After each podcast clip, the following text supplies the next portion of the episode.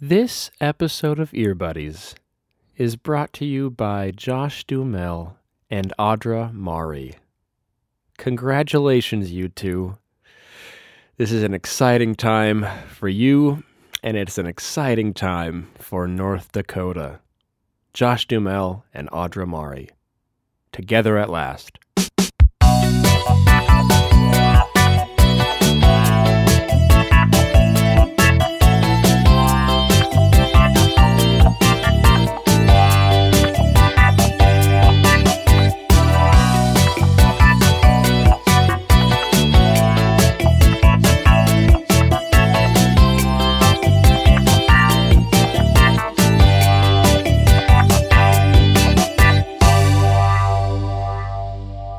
Hello again to the Ear Buddies Army. As you may have uh, sussed out already, as you may have predicted from hearing my lonesome voice at the beginning of this, today it's just Mat once again. Don't be concerned, Tim is still fine. We heard him last week. Uh, everything is going well. But the, the demands of fatherhood, especially new fatherhood, um, are just it's crazy out there. Um, and and so I offered kindly to take over this episode once more uh, and and fly with my own two wings.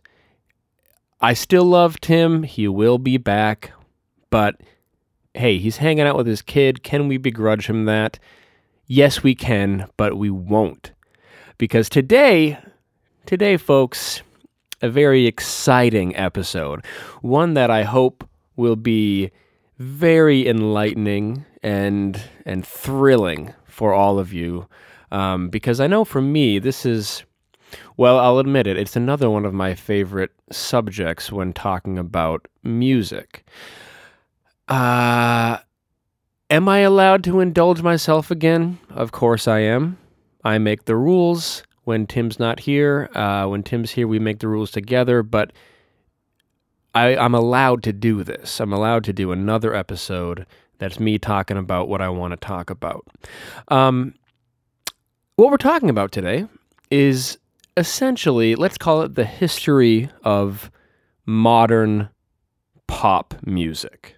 Let's call it that.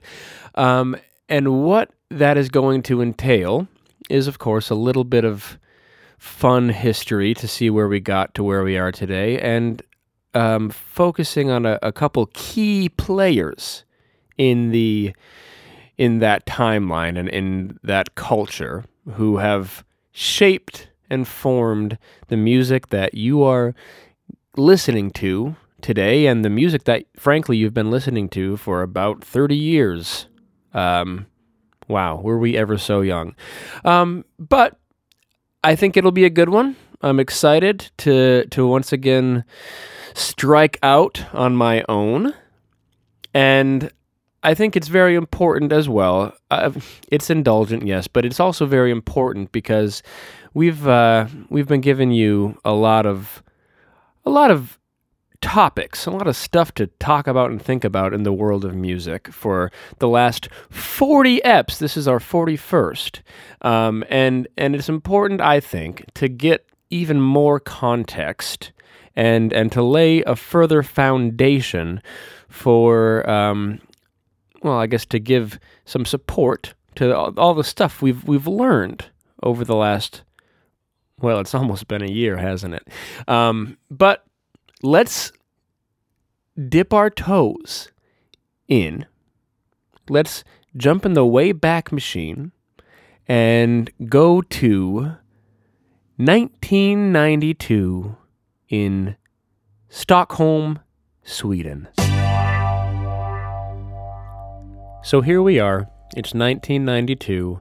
We are in Sweden and we are at a place called Cheiron Studios. This uh, was a building somewhere in Stockholm, and uh, it is arguably the most important structure in uh, modern pop music, and I'll tell you why. Cheiron Studios was started by a Swedish gentleman named Denniz PoP.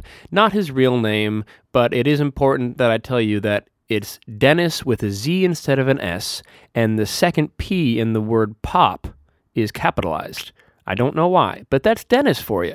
And Denniz uh, was, well, he had been working as a remixer and a sort of a uh, doing these bootleg copies of of remixes of these popular dance songs for a while, and then he started to realize that uh, he was good at writing and producing original music, original pop songs.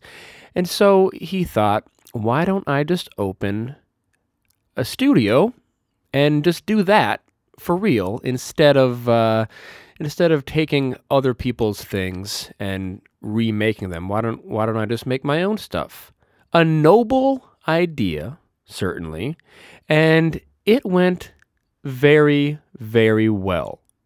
Now, Denniz believed that he could do this, that he could produce and write um, original pop music for, well, what I would say is a very good reason.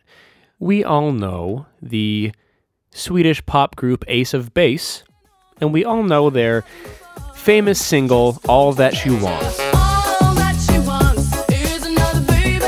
She's gone tomorrow, boy. All that she wants is another baby.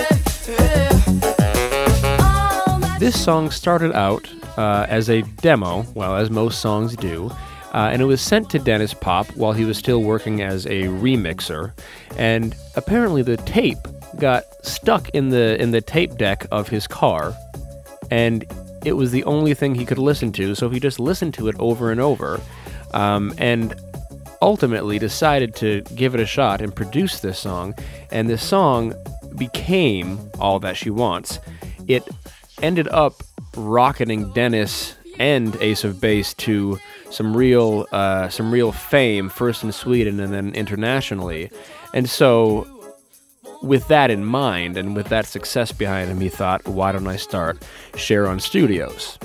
So we have Denniz and I suppose Ace of Base to thank for launching this this project, this studio.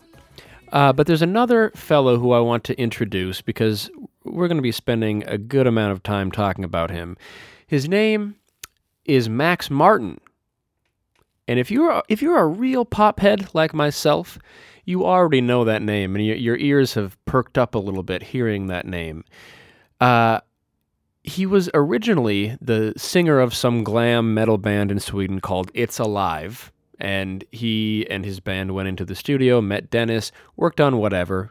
Uh, I'm sure it did okay, but the band, you know, wasn't wasn't crazy popular in the way that Ace of Base would become.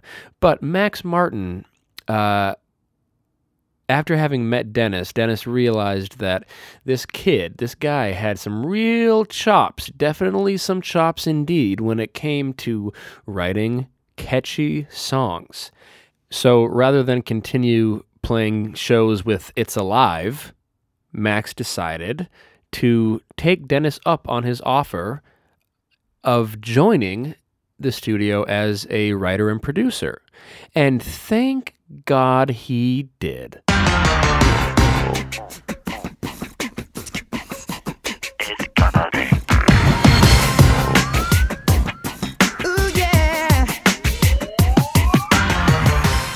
For those of us who were alive and more or less conscious and forming memories in the 90s, uh, Max Martin was the soundtrack to our childhood. And he also has been the soundtrack to our adolescence, our young adulthood, and now our honest to God adulthood. Max Martin more or less created pop music. That's a bold statement, but I'm a bold guy and I'm willing to back that up. Did Max create, uh, I guess, the overarching concept of pop music? No. Okay, I'm not gonna, I'm not stupid. I know that that isn't actually what happened. But from the early 90s to present day, essentially everything that we have heard and are hearing and will, I'm sure, for a while hear in mainstream pop music was, well, a lot of it was written and produced by Max Martin, and if not, it was pretty directly influenced by his work. Before I dive too deep into the Max Martin factor here, I do want to note that there were and are many other producers uh, and writers who were involved with Cheiron Studios, uh, like Kristian Lundin, uh, Andreas Carlsson, uh, Denniz PoP himself, of course. Um, but so Denniz ended up uh, dying of stomach cancer in uh, 1998, and that sort of halted the uh, well the the rise of the studio itself. However, at this point, Max and the other producers and writers um, were already doing very well because we all remember the 90s, right? What was happening in the 90s that really lit up our world like the 4th of July? I'll remind you Britney Spears, NSYNC, and the Backstreet Boys. So, what does Max Martin and, and what do the Swedes have to do with these three unbelievably popular, unbelievably famous 90s acts? What why do I why do I mention them in the same sentence? You fool. Of course there's a reason I would mention them in the same sentence. I know where I'm going with this, so just be patient here, okay? They have everything to do with each other. Did you know that Max Martin co-wrote and produced I Want It That Way, Larger Than Life, Baby One More Time, and Oops, I Did It Again.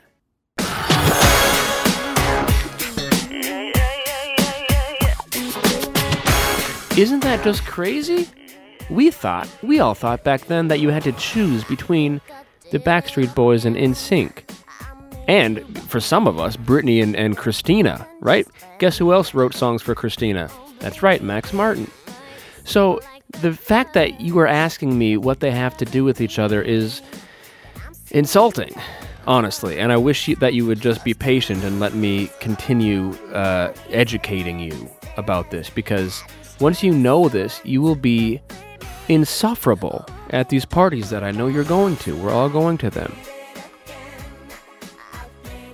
So, of course, if you are the creative force behind the three, maybe four biggest pop acts in the nation, I'm going to say the world, why not? I'm probably right, in the 90s. If you have those credentials, you are going to get a lot more work. And and the work, the scope of Max Martin's work is uh, mind-boggling. I'm going to just list a few of the songs uh, in sort of as much uh, of chronological order as I can. I don't want you to have to look these up on Wikipedia or elsewhere. Uh, I don't trust you to do that work yourself, so I'm just going to tell you which songs, uh, just a handful of the many, many songs that he wrote and produced. So, obviously, 90s were phenomenal for Max. And then he uh, had a hand in It's My Life by Bon Jovi. That was a hit. And then it's Y2K. Everything's fine, that nothing, the computers don't collapse or anything. The economy holds up. Everything's okay. Once we realize that, uh, early 2000s, we've got songs by American Idol winner Kelly Clarkson. Do you all remember? Uh,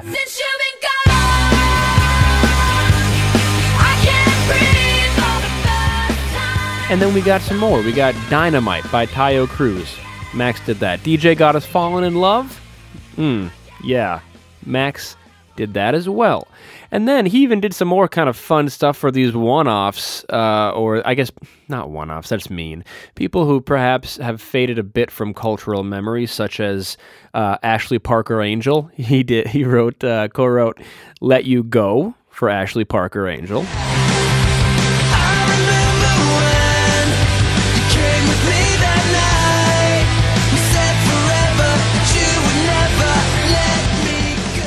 And also uh, "Feels Like Tonight" for Daughtry.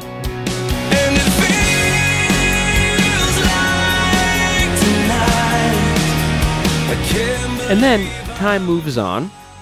We're all growing up. We're all having crushes. We're all going to these school dances.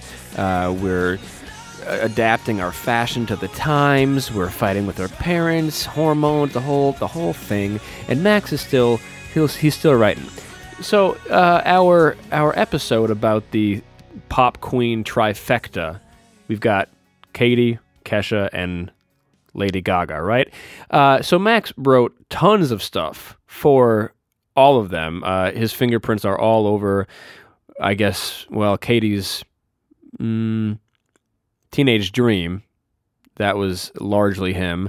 Uh, a lot of stuff that Kesha did for her debut album, um, and another another person to to remember here is Pink.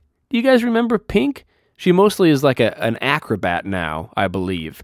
But if you remember, if you can if you can come back with me here, she also is writing or releasing rather a bunch of just banger after banger. Uh, and Max well, he co wrote and produced uh, You and Your Hand, Who Knew? Uh, and then for later on, I think it was uh, 2008, So What? Please Don't Leave Me. Uh, he, he and Pink even wrote uh, What Do You Want From Me for Adam Lambert. He was just going nuts, right? He wrote, uh, he wrote with Avril. What the hell? Remember that song?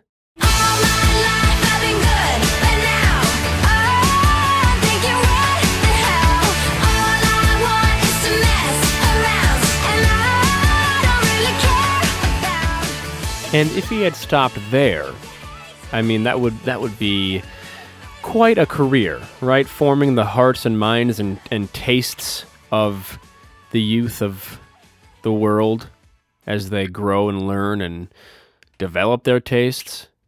But Max did not stop there, because now we are reaching the 2010s. And I don't know about you guys, but I was having a good time in the 2010s. Um, we were all young, uh, discovering more and more about the world and how it works and how it goes round.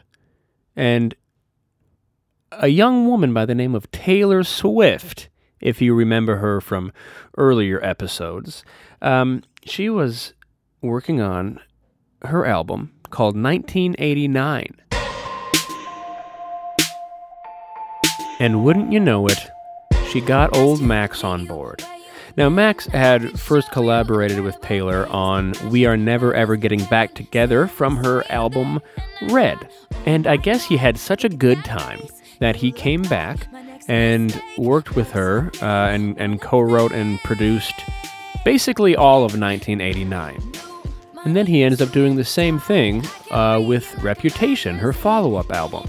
And now we're in the middle of the 2010s, and he's working with Ariana Grande. He's co writing uh, Break Free. He's producing Bang Bang, that one with uh, Nicki and Jessie J. Um, and then again keeps going uh, in 2018 and 2019 with No Tears Left to Cry, God is a Woman, those singles, and then he's writing with The Weeknd. He did uh, well a number of non non singles, but uh, Can't Feel My Face, and then he did Blinding Lights, and then he worked with Coldplay, who you may remember from yet another earlier episode, on their latest one and just a bunch of other people. Uh, Selena Gomez, uh, Demi Lovato, um, I Don't Care. He wrote that with uh, Ed Sheeran and Justin Bieber. Uh, he also Can't Stop the Feeling, Justin Timberlake from Trolls. That's Max.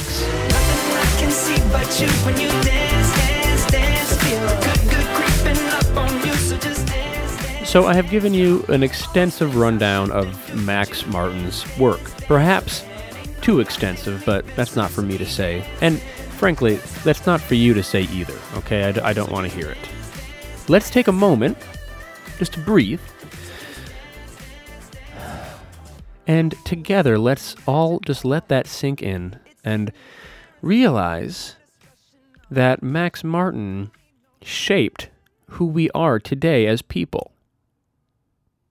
Because really, I mean, folks, doesn't that Doesn't that blow your mind a little bit? It ought to. It is crazy that essentially, I mean, one guy, let's say one guy, of course, he had his co writers and his collaborators, and I hope to mention them before too long, but this guy was driving the pop music train for at least 30 years. And guess what, folks? He's still at it. He's still working. Uh, he's still uh, doing a lot of stuff with a lot of major, major artists.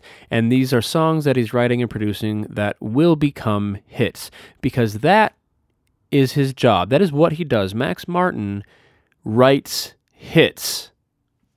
So let's talk briefly about not why. We know, I mean, we know why people are writing music, but let's talk about how. How is it that this guy is the one who is uh, who is writing all these hits? Because this is it's a little bit twofold. Because of course we have to get into the moneyed interests of labels and advertising and corporate America and um, things such as that. Because if if uh, the suits really want a song to do well, it often will do well, even if it's not a great song, because they just sort of force it down your throat, and repetition makes us like things more. So even if it's not the best song in the world, we're probably going to get into it. But um, let's let's do our best to leave that aside. Just just for now. I know I know that it, it's something we can't get off our minds. All these moneyed interests, but the songs, I would argue, are by and large very good. They're very catchy. They're very poppy. They're very hooky. Uh, they get stuck in your head, and it is uh, wild to me that one person has such a role in in creating things like that, in creating those melodies and those beats and those progressions. And all cards on the table, guys. I don't know exactly how, right? I don't know exactly what his uh, methodology is, but I, I can offer a little bit of a little bit of a peek behind the curtain because of all the extensive research I have done. Firstly, and this does make me feel good because as you all know, we don't uh, we don't really talk about lyrics so much on this pod. It is more, in fact, about the tunes. And to give some insight, one of the founding members of Ace of Base gave an interview uh, to a newspaper 10 plus years ago, in which he said, and I quote, For Sweden, melody is number one and has always been. While the Americans, it's the lyrics first, production second, and melody last. I'm not saying the lyrics are not important, but for Swedes, for whom English is our second language, we just try to make it understood by a world audience. Because of this focus on lyrics, some of the American songs are complicated and can sometimes be not much fun. While for us, we always try to reach to as many people as we can, so we have feel good melodies and simple lyrics so everyone can have fun. End of quote. How marvelous. How wonderful that they, I mean, they understand, the Swedes here, understand pop music to be just about that hook and about having a good time, um, which for some maybe is a reductivist understanding of pop music, but I think that's as good of a, a goal as any with pop music. Because I do think it's also true that with American uh, music, um, if you think about, I don't know, the 20s, 30s, 40s, Tin Pan Alley stuff, Brill Building stuff, professional songwriters, teams of people like Rodgers and Hammerstein and, uh, I don't know, Lennon and McCartney, why not? Uh, there's a lot of focus on lyricism there. There's a lot of focus on cleverness and, and turns of phrase, and that is fun and important. Um, but I would argue that it's not as important in a pop song as the gall dang melody, as the, the tune, right? It's all about the tunes, and the Swedes understand that. And it's it's it becomes a little bit funny when you listen to the lyrics of one of these Swedish pop tunes, uh, because they- they're not they don't always quite ring true or make sense lyrically, and it's because uh, the lyrics don't really matter, right? Or at least not nearly as much as the the melody. Uh, for example, um, "Break Free," Ariana sings, "I only want to die alive, never by the hands of a broken heart." I don't want to hear you lie tonight now that I've become who I really are. Is that what she's saying? Kind, maybe, right? It sounds like it rhymes. Uh, I only want to die alive. Well, that just doesn't make sense. But it rhymes, well, it slant rhymes with I don't want to hear you lie tonight. And so we can see that never by the hands of a broken heart, which also doesn't make sense. Uh, now that I've become who I really are, why not? Right? It doesn't mean anything really, but it it makes sense in your head. It makes sense to listen to, if not necessarily to parse and try and understand. And uh, you, can complain, um, but that man, that's that's pop music right there. And a very a very interesting concept that I want to make sure we all know about is something that well Max didn't necessarily invent it, but he did uh, put a name to it. He calls it melodic math, and essentially this concept means that the melody has to be um, precise the entire way through. Uh, in a way, for for example, um, if uh, longtime listeners will remember our Julia Michaels episode, um, where we talked quite a bit about how she phrases things however she wants and and doesn't really adhere to strict meter or phrasing or uh, stressing of syllables. Uh, that is not how the Swedes write. The Swedes, and again in particular Max Martin and his his ilk, his proteges, they if you have eight syllables in the first stanza, you had better have eight in the next one or the one that that matches it um, eh, with the rhyme at the end. Right?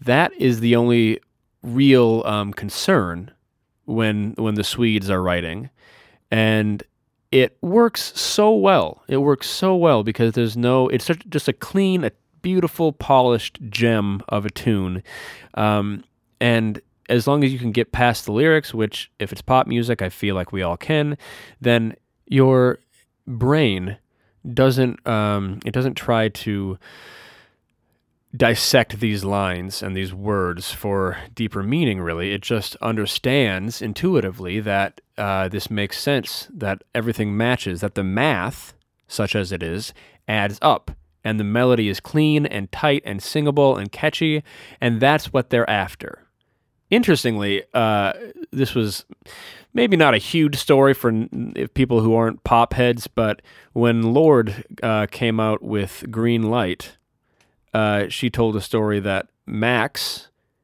ha- had listened to it and said, "Look, this this isn't."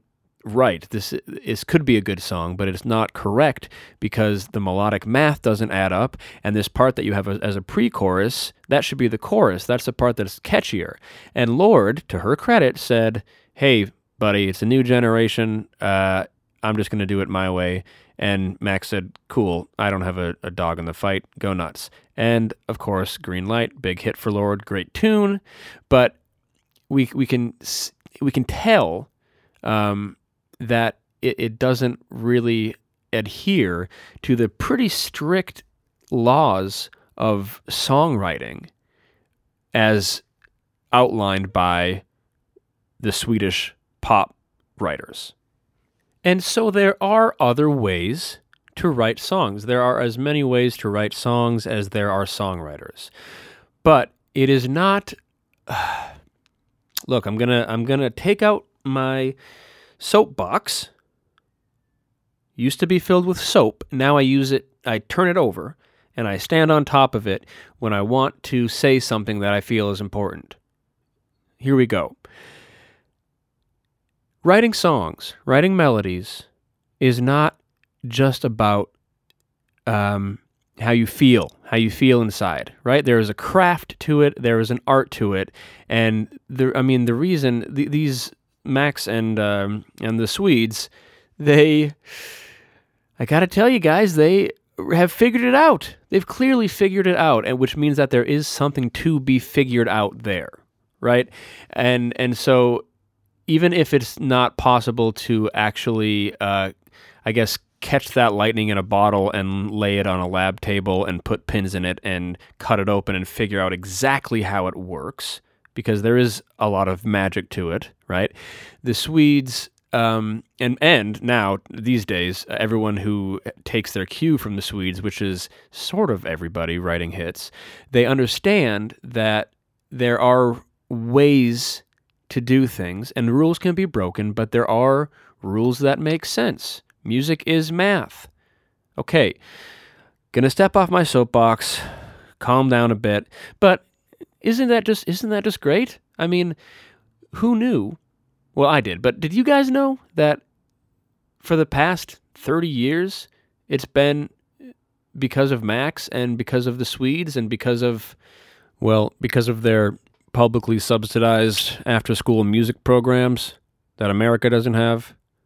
Yeah, if you guys thought we were going to get all the way through this without me making some sort of anti American comment, if you thought I couldn't turn this episode into something that was sort of critical of the way the United States does things, uh, you thought wrong. How dare you? Come on. I'm uh, I'm like John McCain. I'm like a, I'm a maverick in that way. But I'll calm down.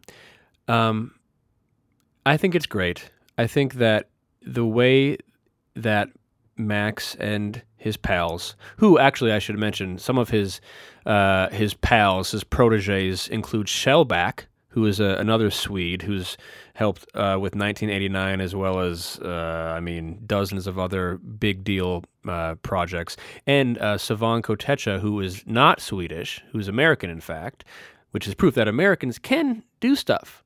Um, but he's written, um, co-written a lot with Max and wrote, I mean, most of the One Direction songs, uh, a lot of Ariana uh, collabs, things like that. So I guess to really wind down for real, um, I just think if you care about music, if you care about pop music, uh, it's absolutely worth your time to pay attention not only to the larger trends, because now we all know about this Swedish takeover and we're um, enthralled and we're going to talk about it with our friends. I know I will. Uh, but to pay attention to like the credits and, and who's doing what, who's writing, who's producing, because it really is these writers and these producers, they're the ones who are making this, right? And and not to take anything away from the artist or the, the performer, right? But I mean, uh, I hate to be the one to tell you, as always, but Britney Spears had nothing to do with uh, Baby One More Time. That was originally pitched for TLC, and they were on hi- hiatus, so they, they didn't snap it up. But Britney did. She didn't write it, she had nothing to do with it other than performing it well. But if it was a worse song, well, it wouldn't have mattered as much uh, culturally. Like, think about would Britney have launched like that um, with just some, some sort of middling, typical non Swedish pop song? Like, that helped create her, right? And even uh, without the cultural impact, it just would have been a song that we didn't like as much. So, I guess I just want to say thanks to Max and to his friends, to Denniz, to all the Swedes, to all these these behind the scenes puppet masters who have created what we now understand pop music to be. I tip my cap to them and I tip my cap to the Earbuddies Army for always coming along on these journeys and for learning and growing.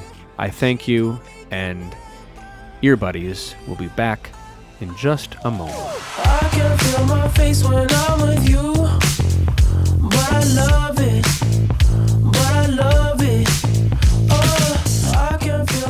This episode of Ear Buddies is brought to you proudly and with great affection by Josh Duhamel and Audra Mari. Boy, I bet you can sense how excited I am to be to be reading this ad. Folks, I am just beside myself with glee over this news. Our our good friend and and patron, Josh Duhamel, is engaged. Oh, feels good to say. Just this past weekend, just a few days ago, Josh popped the question to his girlfriend, Audra Mari. Uh, and she, well, she said yes. And now they're engaged.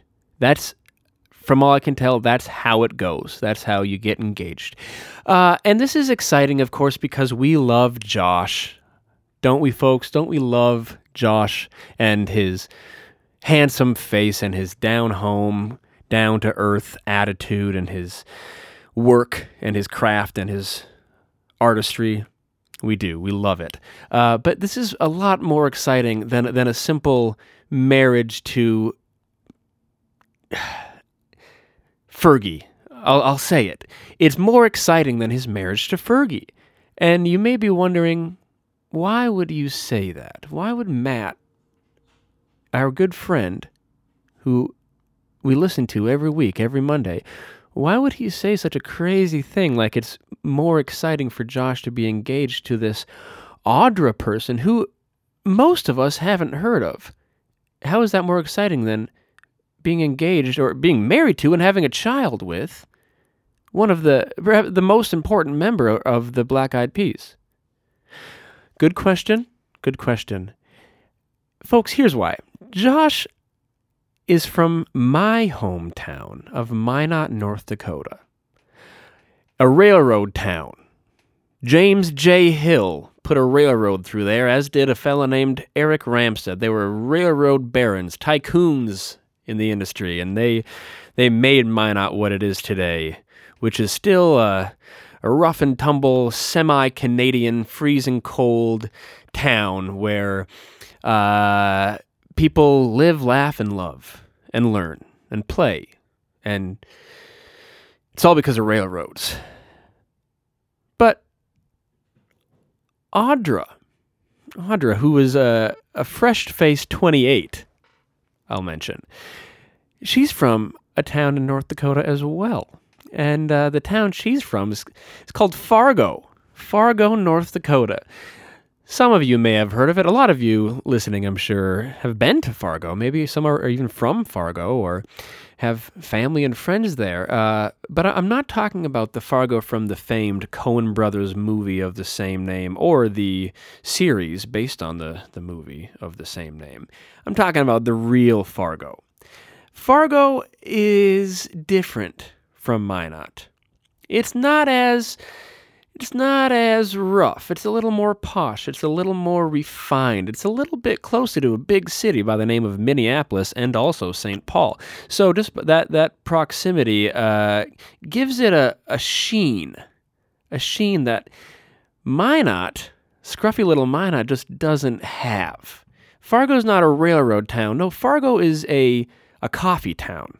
Fargo's a, a town with art and culture and uh, different viewpoints and and not everyone is a Republican and and things can get a little a little crazy and a little fun there in a way that Minot I mean Minot does have some nice bars and and uh, there's some new restaurants popping up but Minot will never be Fargo unless we're all familiar, I'm sure, with the marriage of the young Marie Antoinette to uh, Louis XVI, the future king of France. That um, it was an arranged marriage, and it was because Marie Antoinette was Austrian, and Austria was uh, an enemy of France, which is where Louis uh, was going was going to be king, and to ease the tensions and to form an alliance and a bond between these two nations, uh, these two youngsters were wed. Um, the long and short of it is it didn't work out because of the French Revolution, but uh, whose fault is that? I mean, come on, they they were young. It's not. Come on, but my point is, with this impending marriage, this wedding, I can't think of anything more exciting that has happened in the history of North Dakota, except for maybe the railroads, or maybe Josh himself moving to Hollywood back in the day, or maybe when Carson Wentz uh, got signed to the Eagles. But can you imagine Minot and Fargo, two households both alike in dignity, finally standing hand in hand together as one, bridged by the love between Josh and Audra? I am I am quivering thinking about what this means. And and I know we all know Josh and we may all be a little bit anxious, a little nervous because well, Audra's so young. I mean, Audra's our age, you guys. She's our age. Uh, and Josh is, well, he's not our age, not anymore. He used to be, but no longer. Um, and Audra, like, we ask ourselves, we see this news and, and we want to be happy. We want to be excited for, for Josh and for Audra, but who, who is Audra? Why don't I let her tell you in her own words? Where do you call home? My home is considered the happiest state in the country and the number one producer of sunflowers. Welcome to Fargo, North Dakota. I was born and raised right here in Fargo, and I'm blessed to have the family that I do. My childhood was filled with laughter, love, and a sense of community. I grew up playing ice hockey, soccer, and volleyball. Sports were my life. After graduating high school, I studied public relations and communications at North Dakota State University. Ultimately, I decided to follow my childhood dream and move to Miami to pursue a career in modeling and hosting. I've spent the last two years traveling the country as a television presenter and a professional model. I'm a firm believer that one of the most incredible ways to learn is by adventure and travel. Being the current Miss World America, I'm able to carry out my passion for children, have the chance to create change, to be a voice for causes near and dear to my heart, and to share compassion with those who are in need. So that's Audra. She is from Fargo, and she, well, sh I mean, you can't see this, but you can kind of tell from her voice that she's beautiful. She's a, she's stunning, and uh, she won the Miss World uh, contest, comp- pageant. She won that, so she was Miss World America, which is a huge achievement. And uh, hey, a lot better than most of us from North Dakota have done. So let's let's have no more discussion on who Audra is. Let's not be asking about her pedigree or her bona fides or per, you know any anything like that. I don't want to argue about this. I want us to come together. I want to tap into that sense of community that we just heard is so important to Audra and support this beautiful couple, uh, both because of their obvious love, the love they share, and because, once again, the the trade routes and the economy and the potential new railroads that it will open between Minot and Fargo. I mean, that is something that you just you just can't buy. It's got to come from a love like the love that Josh and Audra so clearly share.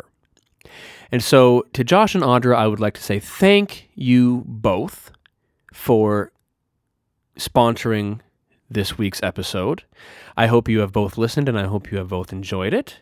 Um, and as always, thanks for the money. I hope that you both get so much more as you continue your journey in love and um, economy boosting for the next hundred years. Josh Duhamel and Audra Mari together forever. Amen.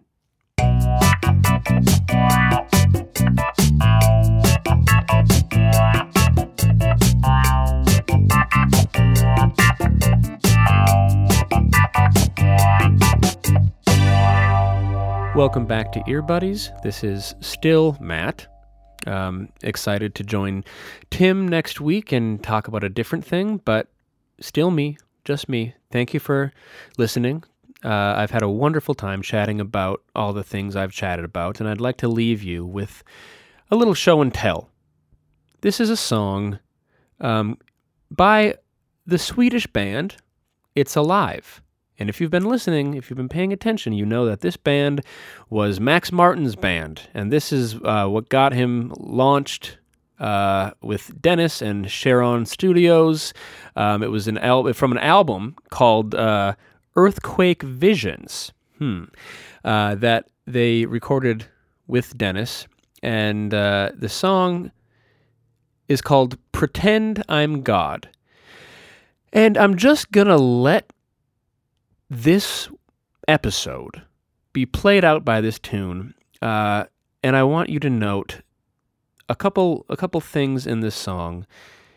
It's uh, it's not the best song in the world. I don't think Max would even would even say that, but you can hear in the chorus in particular. There's a lot there, right? There's a lot of melodic math. There's a lot, it's pretty catchy for what it is. You can hear the beginnings of what would become a globe spanning career for our friend Max. And uh, yeah, I guess that's all I got. Enjoy my show and tell. And I will speak to you next week, same time, same place. Never miss a Monday. And uh, yeah, I, uh, yeah, yeah. So yeah, I guess that's uh, yeah, that's all I wanted to say. Talk to you later.